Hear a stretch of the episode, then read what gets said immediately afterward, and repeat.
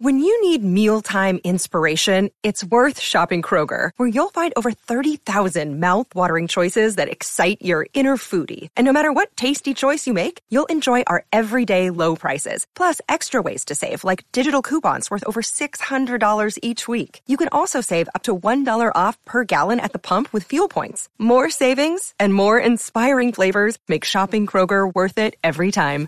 Kroger, fresh for everyone. Fuel restrictions apply. We don't want it to come to that. If, the NRL are going to sit on their heels and, and not budge, then who knows where it's going to go. Yeah, so that's something that as a playing group we've all decided to do. And um, like I said, hopefully it just grabs the NRL's attention and, and shows that we're not happy. This is the most united the playing group's ever been. You know, we we are all like brothers and sisters. Um, we all go through the same things day in, day out. We all train our backside off. We all put our body on the line week in, week out and we've all got a you know limited time, limited career. So we as a collective are trying to get the, the best deal and the fairest deal for players. So the first part of that answer was about potential strike action. The second part of that answer was about uh, some of the you know the organised NRL media gigs that uh, players are no longer attending. Uh, Michael Carayannis has been following this story that closely. It's, it's, moving that quickly that Michael didn't even have the time to take our call yesterday, but he, thankfully he's got 10 minutes for us today. G'day, Michael. Oh, I apologise again for yesterday, mate. Sorry about that. No, it's a fast moving story and you're a busy man. So just break this down for us in layman's terms. I noticed uh, Clint Newton was on air this morning with Matty White and said, This isn't a pay war. This is not a pay dispute. The CBA is not about the salary cap. The release of the salary cap on December 23 was a tactic by the NRL to make this about pay. So, from the players' point of view, what is the sticking point with all of this? Because correct me if I'm wrong, haven't the NRL committed to a 25% pay increase?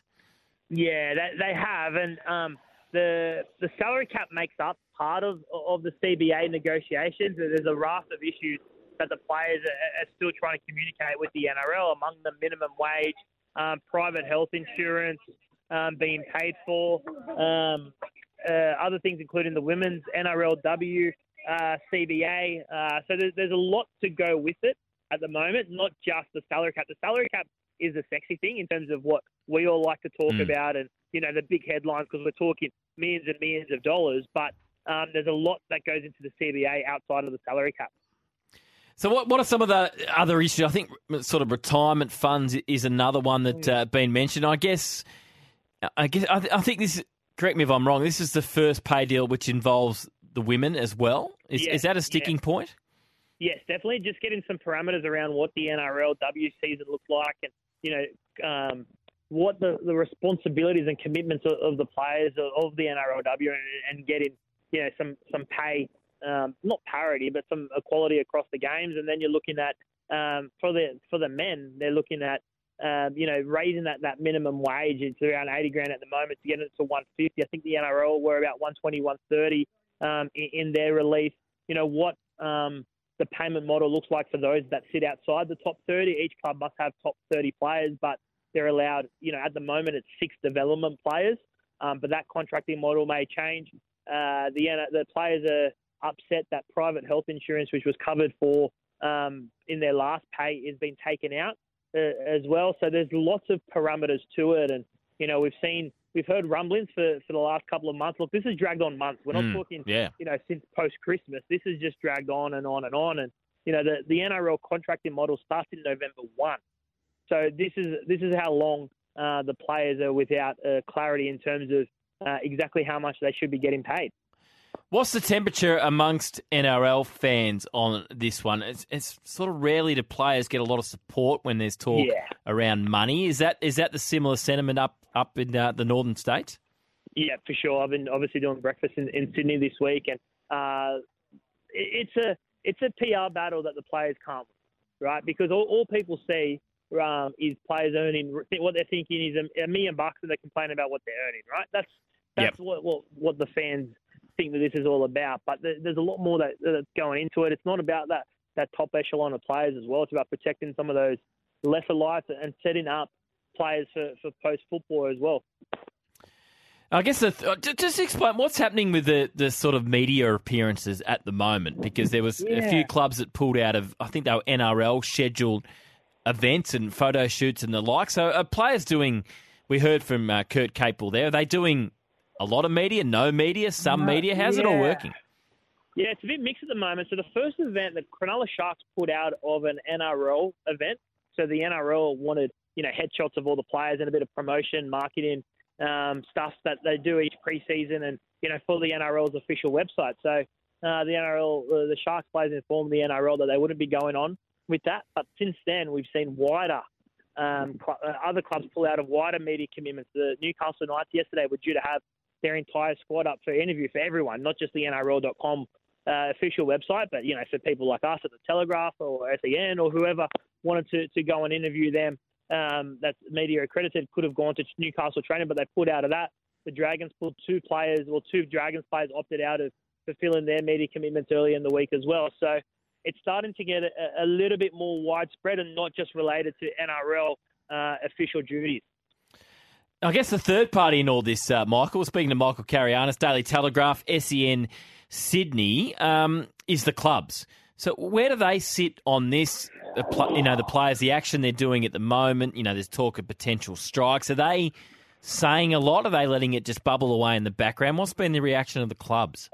Well, they're sort of stuck in the middle a, a little bit. You know, there's no doubt some clubs are split in terms of uh, the club grant which they receive. Some clubs are, you know, ecstatic by it. Other clubs are, are less than happy with, with what they've received from the NRL. But um, it's a tricky one for them because fundamentally they're the ones that are paying these players, Mm. right? So the, if they start boycotting commitments, or particularly club commitments, well, the players start to breach in their, their own contract, right? So technically, you know, Newcastle and, and the Dragons players are committed or, you know, contractually bound to fulfill those media obligations. But, you know, clubs aren't going to start breaching their players over this sort of stuff yet.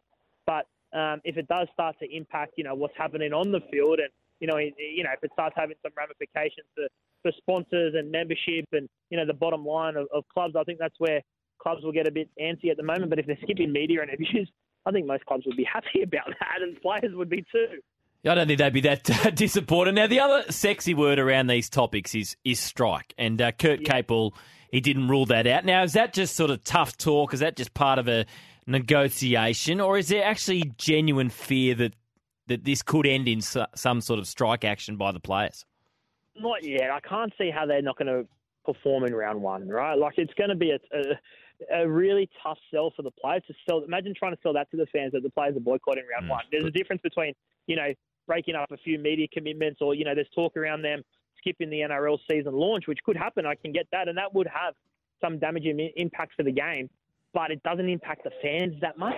But Mm. you know, I think they'd lose a lot of people if if they're not playing uh, come round one. And honestly, I don't think they'd be able to get the support of a whole playing group either. You know, there's be a lot, lots of players that go, no, I want to play. Yeah, of course. So how they can get unilateral support of all the players not playing, I think that would be near impossible. But skipping a few media commitments here and there or the season launch, you know, I think that's pretty easily done. They got some support from Usman Khawaja saying, you know, it's a bit, bit like um, the cricketers. They, they wanted their revenue share model. They held their ground. They eventually got Mhm. it. Uh, he doesn't believe uh, the players are asking too much or they're not really asking for too much at all. Um, interesting that a cricketer would get involved. Yeah, I think that was at a joint promotion. I think Adam Reynolds was standing next to him though. So That makes sense. I think, what's he going to say? No, I don't support the players. Like it's in it. Yeah, I, I'm not sure. Like Usman's a great, great chat, right? I don't, I don't know if he knows all the ins and outs of, of what's going on um, in you know in clubland in, in the NRL. And just before we let you go, what's been the reaction to the news that uh, Eddie Jones is coming back, uh, replacing Dave Rennie? What was the sort of immediate reaction amongst uh, rugby fans up north?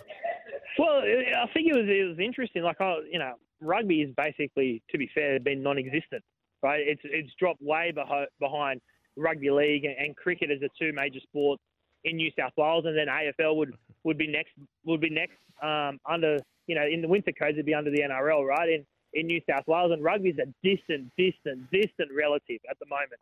But we spent two days on the breakfast show talking about uh, Eddie Jones.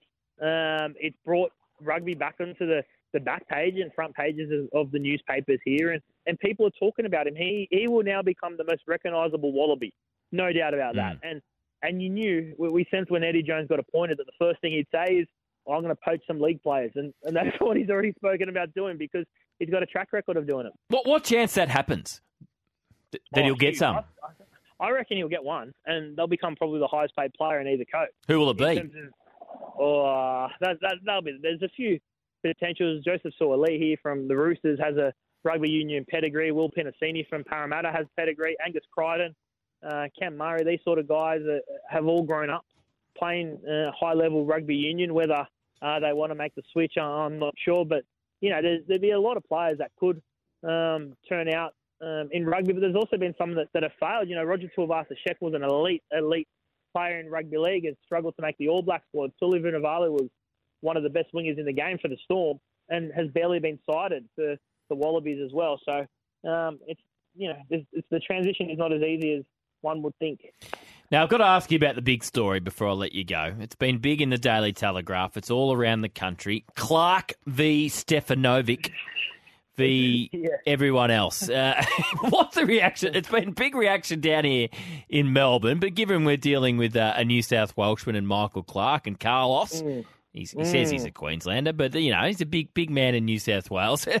Has it just gone bunter up there? This story? Oh yeah, it's been front, it was front page of, of the Telegraph uh, in, in this morning. It's still the lead story on the website, despite being up for you know more than twelve hours now. And you know it's one of those ones where you know you're in WhatsApp groups with your mates and stuff. They're like, "What about Clarky? What's doing?" so that's that's a good way to gauge on, on how many people are actually speaking about it. Is um, just getting a bit of a sample size from from your mates, and it, yeah, it has dominated. Uh, at least my private circles um, since last night. Oh, oh, Carlos us three and a half hours on the Today Show and doesn't mention it. I know we Come on, Carl. You can't. You I can't that- live in. Put your head in the sand. I thought that he should have rocked up on set today with a just a bit of makeup, like a black eye, bit of bit of Oh, a bit of black eye on theatre. Bit of How theatre. good? How good would that have been? That'll get the ratings up. They're in a war with Sunrise. That would have been good. Yeah, make it happen. I know it was bizarre that it wasn't addressed at all, but you know, I don't know. it's got everything. That story. It has got absolutely everything. Hey, Michael. Uh, thanks for your time. We'll keep a close eye on this one. It's uh, getting pretty tense in the NRL, but hopefully there'll be a resolution before the season kicks off on March the second. Thanks for your time. Thank you, mate. Bye. Great to talk to Michael Carayannis, doing a great job on SEN Sydney and also for the Daily Telegraph. Uh, let's get the latest now from the newsroom with Anna Pavlou. AO Radio, now on the SEN app. For a pinnacle of engineering, Kia EV6 GT, the most powerful Kia ever crafted.